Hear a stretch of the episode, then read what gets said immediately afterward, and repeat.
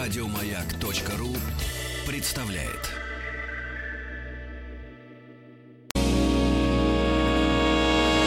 Физики и лирики. Шоу Маргариты Митрофановой и Александра Пушнова.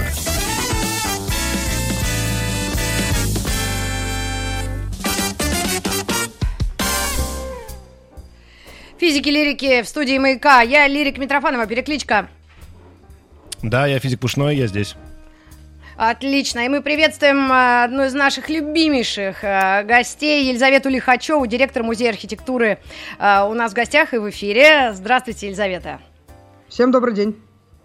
Здравствуйте. Да, 22 июля по новому стилю мы отметили 130-летие со дня рождения Константина Мельникова, русского Красава. архитектора, величайшего человека. Ну, тех, кто его не знает, мы сейчас обязательно о нем расскажем. Тех, кто знает, знают, что это огромная глыба да, отечественной культуры, архитектуры и искусства. 22 июля по старому, 3 августа по новому стилю. А, тогда да, Сколько тогда так. Это вот спасибо, что поправили, я всегда их путаю. Вообще старый стиль, э, скоро буду да. жить по нему как раз. 55 лет. Да, именно так. Итак, это человек, а с самого начала, если говорить, как мы можем э, вспомнить, что мы его видели, знаем, но, блин, забыли? Ну, это, во-первых, дом, самый известный его объект в Москве, но на самом деле объектов у него много, раскиданы они по, ну, по достаточно большой площади. Если, например, вы хоть раз были в Еврейском музее и Центре толерантности, то вы были в постройке Мельникова.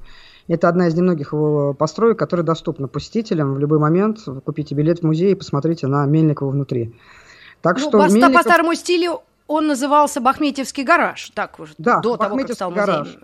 А еще, если вы да. хотя бы раз в жизни бывали в парке культуры и отдыха имени Горького, а, то вы, вероятнее всего, заходили в портер парк, это то, что за парадным входом, за пропилеями, и оказывались в планировке, которую в свое время придумал в том числе и Мельников. Да, ну, наверное, так сейчас можно в, э, в чертогах памяти все это э, поискать. И, конечно, дом Мельникова в Москве. Дом, который, да. наверное, это уже притча в языцах, даже людей, которые далеки от архитектуры, он уже беспокоит, его судьба, музей и внешний вид. Это дом не яйцо, но такой дом соты, да, как-то так он сделан ну, особо. Можно это по радио описать? С характерными, узнаваемыми, легко узнаваемыми шестигранными окнами. Конечно, дом Мельникова – это такая визитная карточка архитектора. Благо, здесь он выступал и как архитектор, и как заказчик, и как подрядчик, и все в одном лице – и поэтому, пожалуй, дом в наибольшей степени отражает его архитектурное кредо, его идеи какие-то. И дом, кстати, очень интересен с конструктивной точки зрения, потому что э, я очень люблю водить по нему людей с техническим образованием.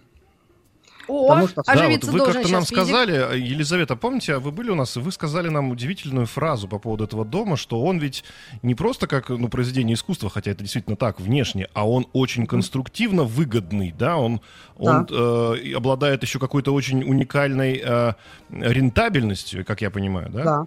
Да, он невероятно выгодный. Это дом, который строился, поскольку у Мельникова было очень мало денег на самом деле, он был вынужден взять суду на строительство дома, с которым он расплачивался впоследствии 17 лет. И у него каждый кирпич был на счету. Мельников придумал уникальную систему кладки, которую назвал минус один кирпич, и которая обеспечила устойчивость стенам дома.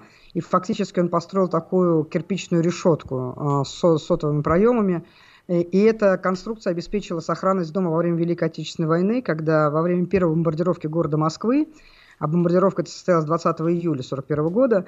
А бомбой был разрушен театр Вахтангова, и взрывная волна а, вошла в дом а, как рассекатель потока.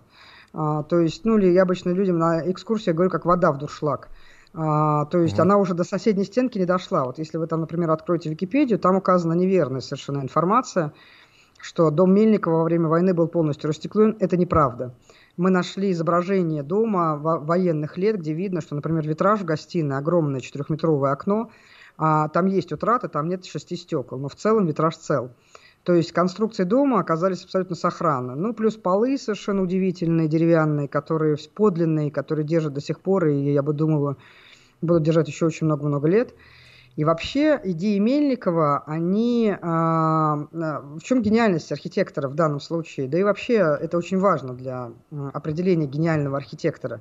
Мельников совершенно удивительным образом сочетает а, конструктив, то есть конструкцию, которую он разрабатывает для каждого своего объекта отдельно, и эстетическое воздействие памятника. При этом он всегда учитывает физические свойства материалов, физические свойства цвета и света, а, и а, организацию, логистику, организацию пространства внутри своих сооружений. То есть Мельников, если бы была бы такая, я бы сказал, такой термин у искусствоведов, я бы назвала его идеальным архитектором. Отже. Угу. А, Елизавет, а, а вот э, годы жизни а, Мельникова, да, мы сейчас еще будем возвращаться не раз к его произведениям, угу. его э, успехам, и вообще 1890 и, и 1974, но это уже, а, ну, прогрессивные умы радуют то, что его не расстреляли в 37-м, вот, это уже, там, даже если, да, в скидку смотреть, но вообще сложнейшие годы жизни нашей страны, он э, из простых людей, да, э, это даже, ну, сын крестьянин, то есть у него удивительная сложная судьба, и э, вот с чего бы начать так, чтобы говорить, что у всех у нас есть шанс, даже если ты сын крестьянки и, и, и, вообще, и потом второго даже, я не знаю, кто папа был. А, Сейчас крестьянин, точнее. крестьянин разнорабочий, но это были так называемые крестьяне, которые жили близ Москвы, они уже не занимались сельским хозяйством, непосредственно не выращивали хлеб. Ну, у них были, конечно, огороды, хозяйства. Собственно говоря, счастливая звезда над судьбой Мельникова зашла, когда его мама на рынке Сухаревском, куда она ездила продавать молоко от своей козы, она познакомилась с домработницей семейства Чаплиных. Владимир Чаплин был одним из крупнейших инженеров теплотехников в России. У него была своя архитектурная контора, которая называлась архитек... контора Чаплина-Залесского.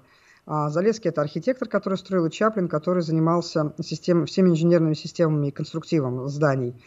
А чтобы вы понимали, насколько этот человек был выдающимся, он, например, проводил а, паровое отопление в Ливадийском дворце в Крыму. Он занимался системами отопления, именно он был одним из тех людей, которые внедряли идею центрального отопления в России, и надо сказать, что эта идея оказалась в нашей стране весьма и весьма актуальной и до сих пор востребована. Мы, правда, все терпим с вами некоторые неудобства, связанные с заменой профилактической работы с трубами горячей воды mm-hmm. летом, да, все вот жалуются, что нас отключают воду на 10 дней.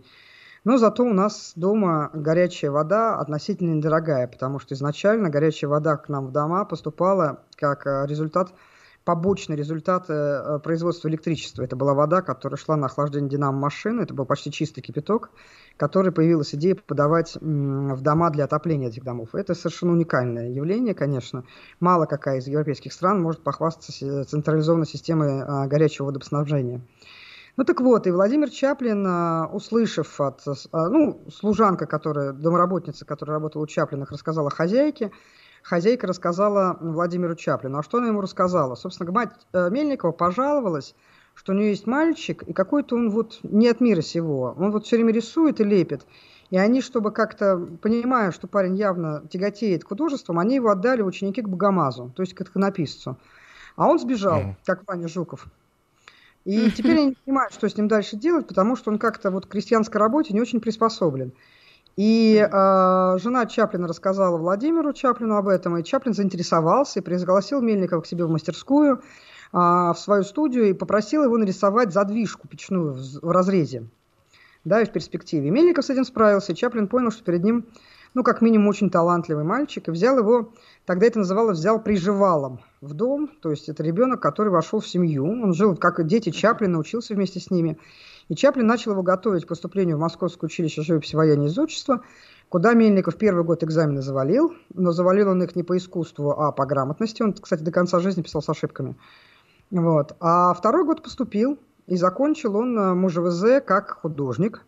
И вполне успешный был бы, наверное, живописец, но он решил жениться – и Владимир О. Чаплин ему сказал замечательную вещь, что э, живопись это не профессия, художник это не профессия, а вот архитектор это профессия. Иди получи профессию. И Мельников, фактически закончив МУЖВЗ, тут же поступил в него второй раз уже на, по классу архитектуры. И э, мы, когда разбирали архив дома, мы нашли его конспекты э, архитектурные. Довольно любопытное чтение, надо сказать. У них преподавало много замечательных архитекторов. Но своими учителями Мельников называет двух человек. Это Иван Владиславович Желтовский и Алексей Викторович Щусев. Но тут важно помнить, что ни Щусев, ни Желтовский в МУЖВЗ не преподавали. Они не были преподавателями этого института, этой институции точнее. И они были приглашены студентами в качестве альтернативы а, тем преподавателям, которые работали и служили в МУЖВЗ. И э, именно Желтовский с Щусевым стали теми людьми, которые определили Мельникова как архитектора. И надо сказать, что э, два этих человека ну, э, может быть, э, Желтовский в меньшей степени, Щусев в большей степени, они его как бы вот первый его этап жизни, они его вели. Потому что э, Щусев, я думаю, что именно Щусев это был, э, был тем человеком, который привел Мельникова к Дзержинскому и отдал ему заказ на саркофаг Владимира Ильича Ленина, первый саркофаг, э, стоявший в мавзолее, и этот проект защищал Мельникова всю его жизнь, и вот вы упомянули, что его не расстреляли в 1937-м, вообще, надо справедливости ради, надо сказать, что архитекторов вообще мало расстреливали. Их ссылали, но mm-hmm. а, расстрелов массовых архитекторов не было, потому что это все-таки такая довольно серьезная профессия, и ей мало людей владеет относительно общей массы. Mm-hmm. Да, очень. Mm-hmm. Поэтому как бы архитекторов жалели, если, если угодно. Были репрессированные, конечно, но все-таки не до расстрела очень редко дело доходило. А дальше э, Константин Степанович, э, а, а Иван Владиславович Желтовский был тем человеком, который позвал Мельникова на парк Горького, точнее на Всероссийскую сельскохозяйственную выставку, которая открылась в 23 году, и для которой Мельников построил свое первое здание. Это, была, это было здание Махорка? павильона Махорка. Да, совершенно верно. Да. Это была Махорка, отбил ее Желтовский, а, с Щусевым, потому что Желтовский э, занимался генпланом выставки, а Щусев отвечал за архитектуру павильонов. И по легенде именно Щусев сказал начальнику Махорочного треста, когда э, тот посмотрел на чертежи, они ему ужасно не понравились, а, значит, э, Щусев сказал, что ты дурак, потому что э, все, э, все про вас забудут через 10 лет, а павильон будут помнить. И в результате павильон был построен, и он стоял. Ну а дальше... Хорошие аргументы. Да, да, да, ты, ты дурак, конечно. Щусев как воду смотрел, потому что кто бы сейчас вспомнил про то, что в рамках значит, э, э, сельскохозяйственного ведомства было, был, э, была ассоциация, как она называлась-то правильно, трест махорочный, вот, трест mm-hmm. по производству махорки. Mm-hmm. Уже кто такой, что такое махорка, мало кто помнит. А ну, павильон да. Мельникова помнит до сих пор, его публикуют активно и постоянно пытаются воспроизвести. Последний раз это де, пытались сделать люди из Российского сигарного союза, а, что, кстати, было абсолютно возвращение, если хотите, исторической функции павильона. Вот. Ну, Но пока пошло не так, видимо. Да. Пока не сложилось. Но это все-таки дорогое удовольствие, на самом деле. Но и горе-исследователи, и чудо-исследователи все равно говорят, что именно в Махорке наметились архитектурно-конструктивные приемы. То есть вот это всегда конструктивистская нота, наверное, его он сам до нее дошел, или все-таки это была мода тех лет, и Нет, чертежи я, приходили к нам? Значит, по поводу Мельникова. Первый, он не был конструктивистом. Угу. А, в рамках русского авангарда он был авангардистом, да. причем он, был, угу. он себя никому не причислял, но архитекторы вообще художники редко себя причисляют к какому-либо течению самостоятельно, обычно за них это делают искусствоведы и критики. А, Мельников, конечно, гораздо ближе к рационалистам, а, к идеям Ладовского, к, к тому, что, если вкратце, в чем разница между конструктивизмом и рационализмом, это в трех фразах можно сформулировать. А конструктивисты – это течение, которое возникло в рамках авангардной культуры в России. А, это само название, поэтому конструктивистом обычно называют русскую архитектуру, потому что это, это впервые слово прозвучало книге Алексея Гана, которая вышла в 2020 году, потом был «Конструктивизм-2». А, его формулировали такие люди, как братья Весняны, Гинзбург, отчасти Лисицкий, ну и там, я не буду сейчас, Роченко, я не буду всех их перечислять. И суть конструктивизма, как ни парадоксально, лучше всего выразили их западные коллеги и соратники, архитекторы-функционалисты, прежде всего а, школы Баухаус и Ле Корбюзье. Ле Корбюзье произнес очень важную фразу «дом машины для жилья». А в манифесте Баухауза, который был издан в 18 году, было написано, что архитектура – это один из видов дизайна. И, собственно говоря, главная кредо конструктивизма – это архитектура, которая а, прежде всего служит функции, то есть прежде всего прикладное некое явление, и главное не искусство. То есть они активно боролись со всяческим украшательством, они считали, что а, архитектура должна иметь чистую архитектурную форму и а, прежде всего выполнять функцию. Но Величие русского авангарда в том, что у нас никогда, а, ну вообще-то для России свойственно, у нас никогда нет единственной генеральной направляющей, несмотря ни на что, по крайней мере в искусстве. А в рамках авангарда у нас была сформулирована еще одна идея, которая получает название рационализм. Ее главным идеологом становится Николай Ладовский, который был однокашником Мельникова. Но только Ладовский был старше его на 10 лет. Он поступил в МУЖВЗ уже взрослым, сложившимся человеком, уже пожившим, имевшим определенный опыт. И Николай Ладовский формулирует главный постулат рационализма, суть которого а, сводится к одной фразе Ладовского, а, которая звучит так. Архитектура один, а, это искусство, имеющие дело с пространством. То есть Ладовский мало того, что сохраняет за архитектурой понятие искусства, он четко очень сформулирует главное назначение архитектуры – а, формировать пространство, формировать среду, в которой живет человек. И вот два этих подхода, они достаточно мощно развиваются, параллельно друг другу. Конструктивистов больше, потому что конструктивист, конструктивизм проще. А, построить дом, не задумываясь о таких материях, как пространство и свет, все-таки проще. Угу. Я не хочу сказать, что конструктивисты об этом не задумывались. Задумывались, конечно, но у них на первом месте всегда стояла функция. А Ладовский, mm-hmm. именно поэтому и труды Ладовского так востребованы современными урбанистами, потому что его подходы, они прежде всего важны для урбанистики, то есть для организации пространства городов. Мельников, конечно, был ближе гораздо к Ладовскому. А, а в 70-е, там, в 50-е, 60-е, 70-е, когда он пишет свои книги воспоминаний, дневники, переписывает, он, конечно, пишет, что ничего такого он не думал, и вообще он никому из них отношения не имел, но объективно в 20-е годы Мельников, э, если не входил э, в основу, то как минимум стоял рядом, очень рядом. И это важный момент. То есть Мельникова нельзя назвать конструктивистом. Его архитектура, она про другое совсем. Что касается его вот приемов, сам Мельников писал, что архитектор не должен повторяться, каждый раз должен выдумывать что-то новое. Это и так, и не так. А, потому что, безусловно, Мельников полностью отрицал подход, типовой подход к архитектуре. Я думаю, что эта фраза его, она сказана именно про типовую архитектуру, да, про создание некого универсального, единого для всех подхода. Скорее, mm. но то при этом сам Мельников, у него было несколько характерных для него черт, которые легко выделяются во всех его постройках и которые легко определяют Мельникова как архитектора. Например, Мельников всегда отодвигал свои дома свои здания от красной линии улицы, таким образом, чтобы перед ними было свободное пространство, чтобы вы, подходя к этому зданию, могли бы сразу... Елизавета, а, мы должны прерваться да. сейчас э, буквально на несколько И минут. Вновь новости, вернемся... новости спорта, вернемся. Физики и лирики. Физики и лирики продолжают эфир. Э, Елизавета Лихачева, директор музея архи... Э, архитектуры, да, у нас да. в гостях, по-прежнему на связи. И мы остановились на характерных особенностях э, архитектурного стиля Великого Мельникова. Да, так вот, он всегда отодвигал свои здания от красной линии, как я уже сказала, то есть оставляя площадку для обзора. Он всегда использовал только традиционные материалы, что его резко отличает от его коллег-конструктивистов. Он никогда не экспериментировал. Никаких там шлакоблоков, фибролитов, фибробетонов, ничего этого не было. Всегда это кирпич, э, дерево, стекло, металл и бетон. И uh-huh. а, Мельников очень любил сочетание красного кирпича и белой крашеной стены, а штукатурины, то есть это такое аллюзия легкая на кремлевскую архитектуру, очень московская тема. Ну и самое главное, это, конечно, планировка внутреннего пространства и свет. Мельников всегда продумывал логистику. У него всегда его здание, даже по современным нормам пожарной безопасности, например, без перестройки, без строительства дополнительных лестниц, его здание соответствует э, всем требованиям, кроме дома Мельникова. Потому что в доме Мельникова только один вход – и только одна лестница, но это связано с тем, что он устроил, конечно, для себя, для своей семьи, и здесь он отошел как бы от своего правила безопасности, хотя логистика в доме тоже, тоже, тоже очень хорошо продумана. И вообще вот эта его идея организации масс, она проявляется у него уже совсем рано. Его как бы первая реализация после Махорки уже в камне. Он строит комплекс Сухаревского рынка, того самого рынка, который сыграл в его судьбе такую важную роль. И mm-hmm. он строит здание конторы Сухаревского рынка, которое стоит до сих пор. И, собственно, сам рынок, больше тысячи э, палаток торговых.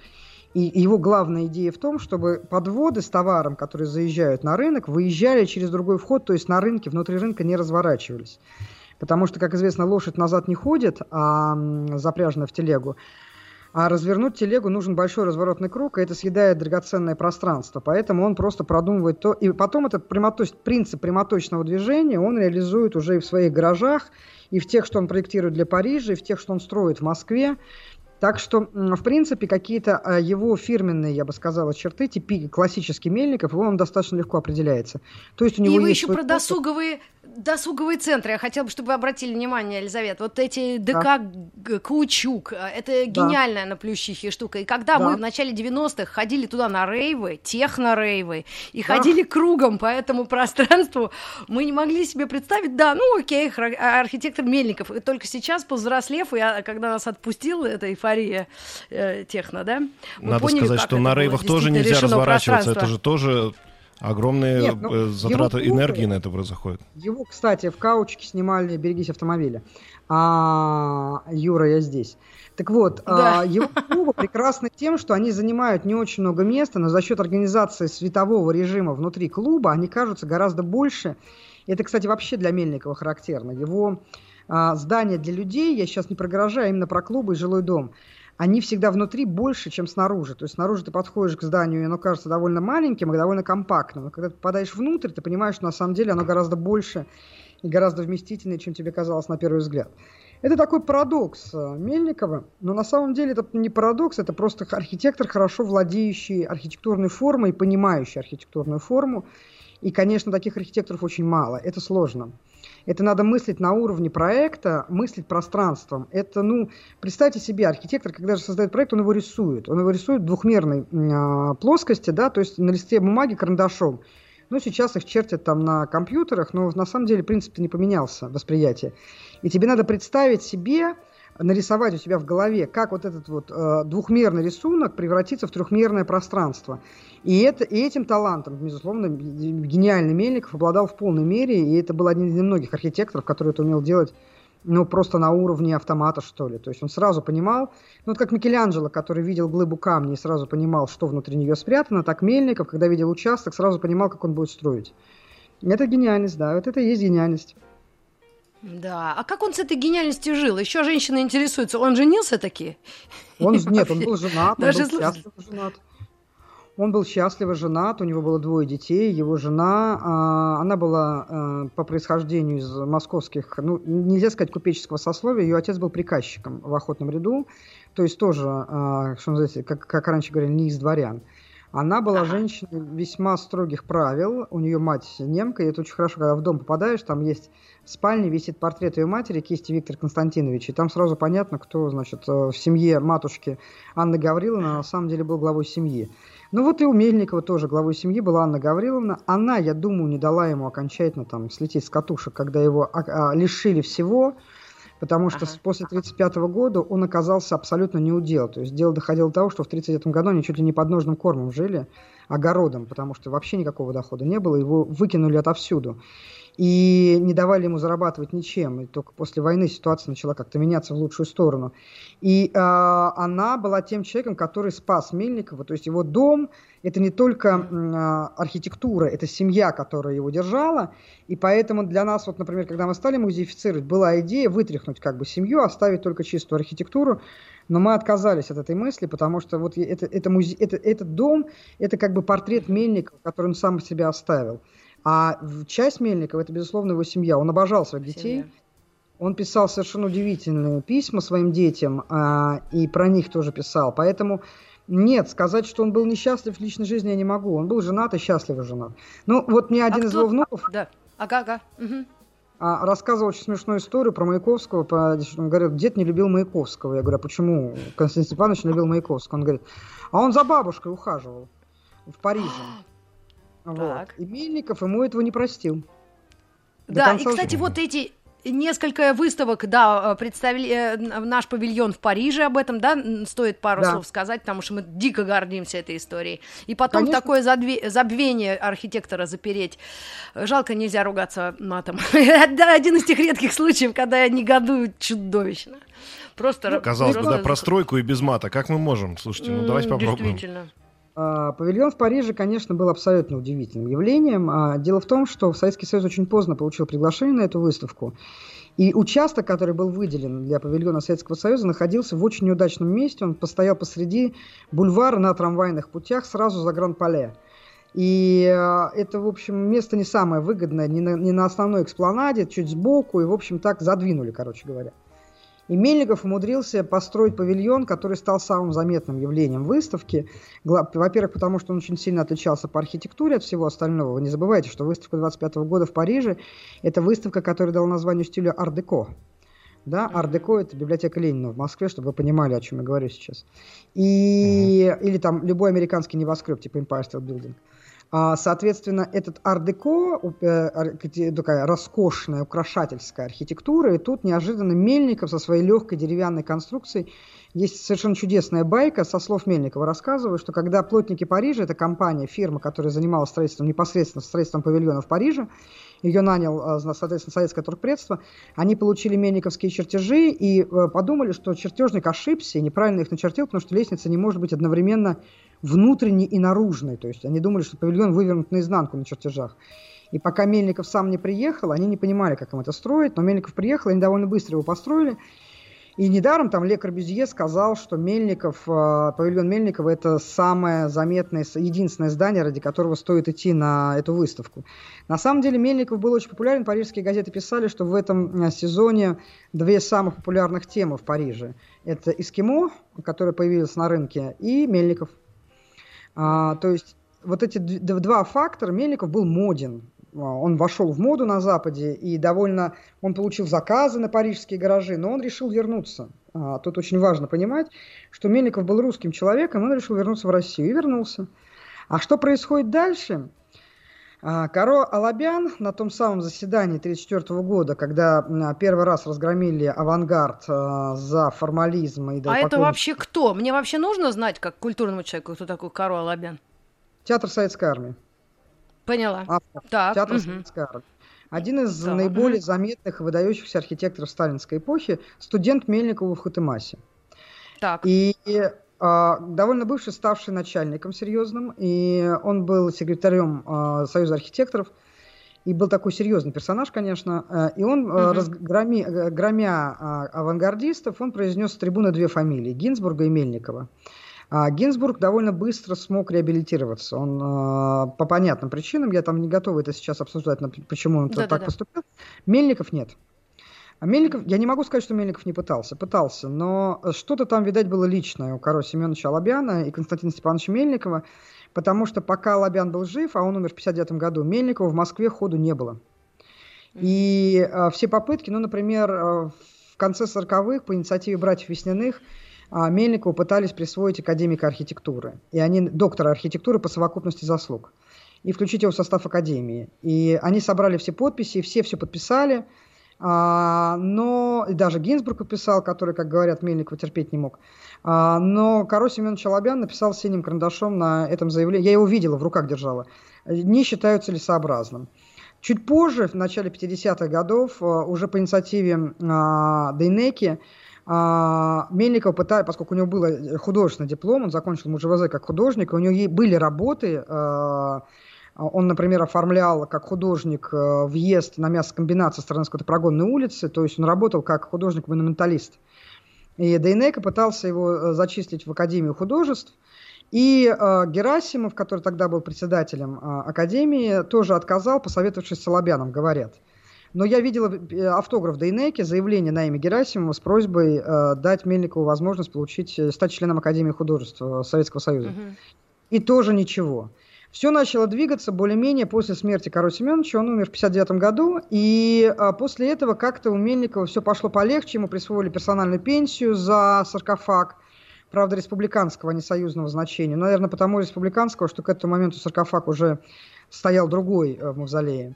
И он, он начал преподавать, он ходил в Дом архитекторов, ему, его снова вер, сделали членом Союза архитекторов. Он а, вернул себе как бы часть признания, а, но все равно это было, конечно, слезы по сравнению с тем, что было в 20-е 30-е годы.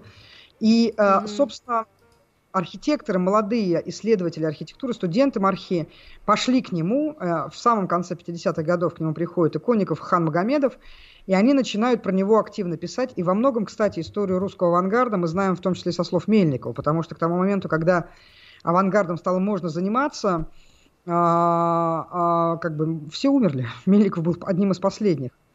Но да. еще один парадокс. Его терпеть не мог Никит Хрущев. То есть Ой. все остальные конструктивисты как-то вот встроились, э, оставшиеся в живых. Там Николаев вообще был ректором Мархи.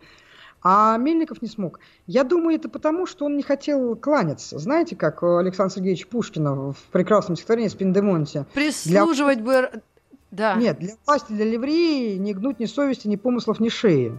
Вот а, Мельников как угу. раз вот с этой серии. А служить бы рад, прислуживаться точно, это Грибоедов. Это точно. Да, вот, вот. это я. А мне, а вот, вот такой вопрос: а почему интересно при всем при том, что вот вы говорите, у него очень рациональные были идеи? Неужели ага. вот эта экономическая ситуация, которая тогда была, ну, не, не очень радужная, не заставила просто обратить на это внимание, просто потому что это выгодно? Физики и лирики. И буквально несколько Продолжаем, минут... друзья. Э, да, да, да. Да, с Елизаветой Лихачевой я успел задать вопрос, не успел услышать ответ. Угу. Все-таки, мне кажется, почему в то время при такой тяжелой экономической обстановке не учли, что Мельников очень рентабельный архитектор? Дело в том, что э, это хороший вопрос, потому что не учли не только Мельникова, не учли вообще опыт русского авангарда 20-х годов. Мы предпочли купить, например, хрущебы, те самые пресловутые, были просто куплены во Франции, производство их. Это странно для меня. А, ну, а, во-первых, извечная русская проблема «нет пророка в своем отечестве», а во-вторых, как мне кажется, отсутствие Мельникова на карте архитектуры в 60-е связано с тем, что Мельников не типовой архитектор. Его решения не могут быть типовыми. Он, конечно, пытался, и вот есть, например, Хан опубликовал в свое время, Хан Магомедов в своей книге, его проекты, как бы э, э, повторяющие его дом, да, то есть идея была в том, что как бы дом можно репродуцировать. Но все равно это довольно сложная инженерная конструкция, которая, за которой надо очень тщательно следить, и реализация ее требует высокой производственной культуры.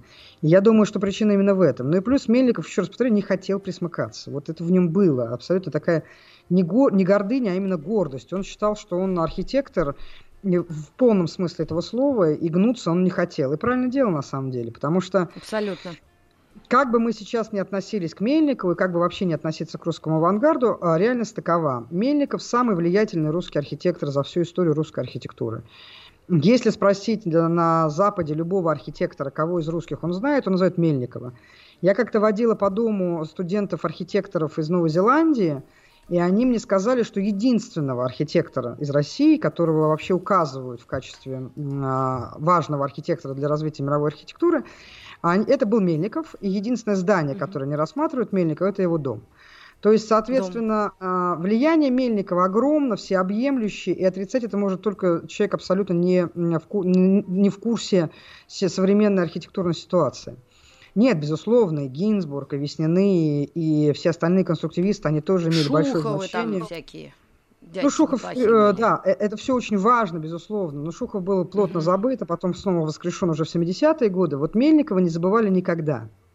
Про Мельникова всегда помнили, и поэтому уже, когда в конце 70-х годов а, студент Принстона Федерика Стар приезжает, он американец, он приезжает в а, Москву и делает про Мельникова, пишет про Мельникова книгу, он с ним подружился, понимаете? Ну, вот как вот э, молодой, ну, молодой да. мальчик пришел, просто постучался в дверь. Он был в а, Союзе с туристической поездкой, он был славистом по образованию, ну и, разумеется, там шпионом, как это водится.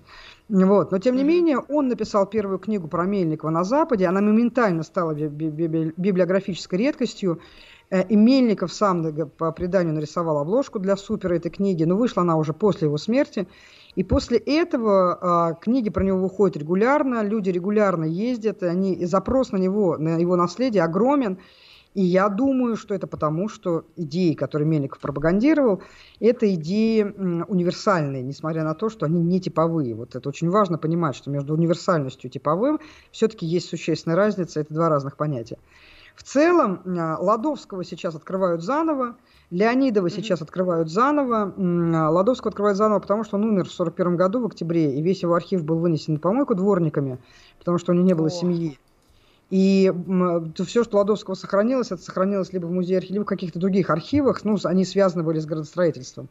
А, Леонидов, а, который был заново, он умер, умирает тоже в 59 году, как и Алабян, но его открывают заново тоже там, в 70-е годы, а вот про Мельникова не забывали. То есть туда люди продолжали ездить, и при жизни Константина Степановича в доме есть совершенно чудесная книга посетителей, там очень много записей.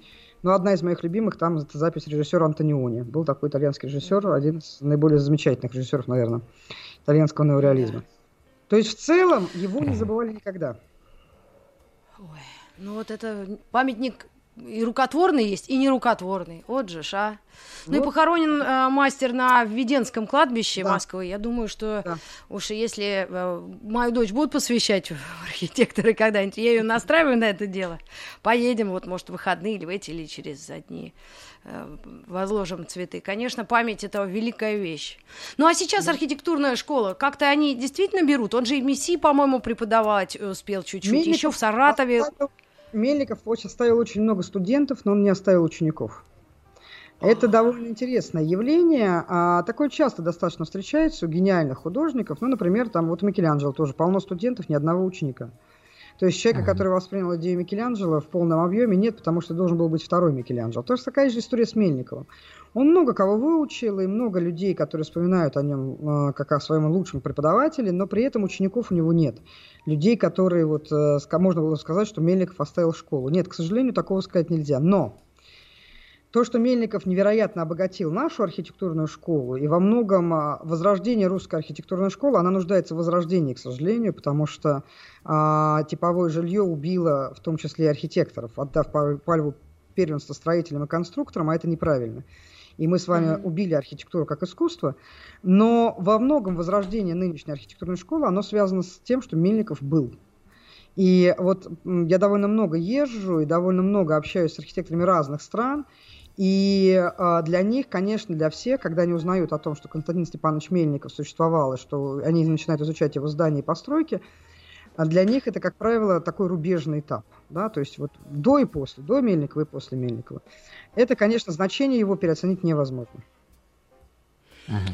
Да, ну и Но... ваше участие в наших эфирах просто э, восторг от наших слушателей, от нас, как э, модераторов этой беседы с Александром Борисовичем Уверенно. Вот э, пишут нам из Санкт-Петербурга, что каждый эфир с Елизаветой Лихачевой, замечательный лектор, э, каждый эфир слушают с большим э, удовольствием и интересом, Спасибо. хотя Спасибо люди далеки от архитектуры.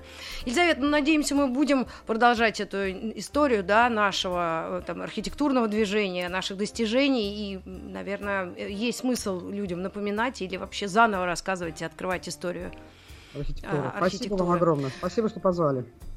Да, спасибо и вам большое. спасибо, Александр Борисович. Мы на следующий час, кстати, приготовили вам тоже 100 минут о современном искусстве. Это будет чуть ли не перформанс, но мы обещали завершить предыдущий разговор, поэтому э, наградим э, билетом да, на, э, в лекторий наших победителей, тех, кто при, прислал хороший вопрос, и продолжим э, говорить о том, что мы понимаем или не очень, но ждем с нетерпением. Так что оставайтесь да. с нами, физики и лирики. Еще больше подкастов на радиомаяк.ру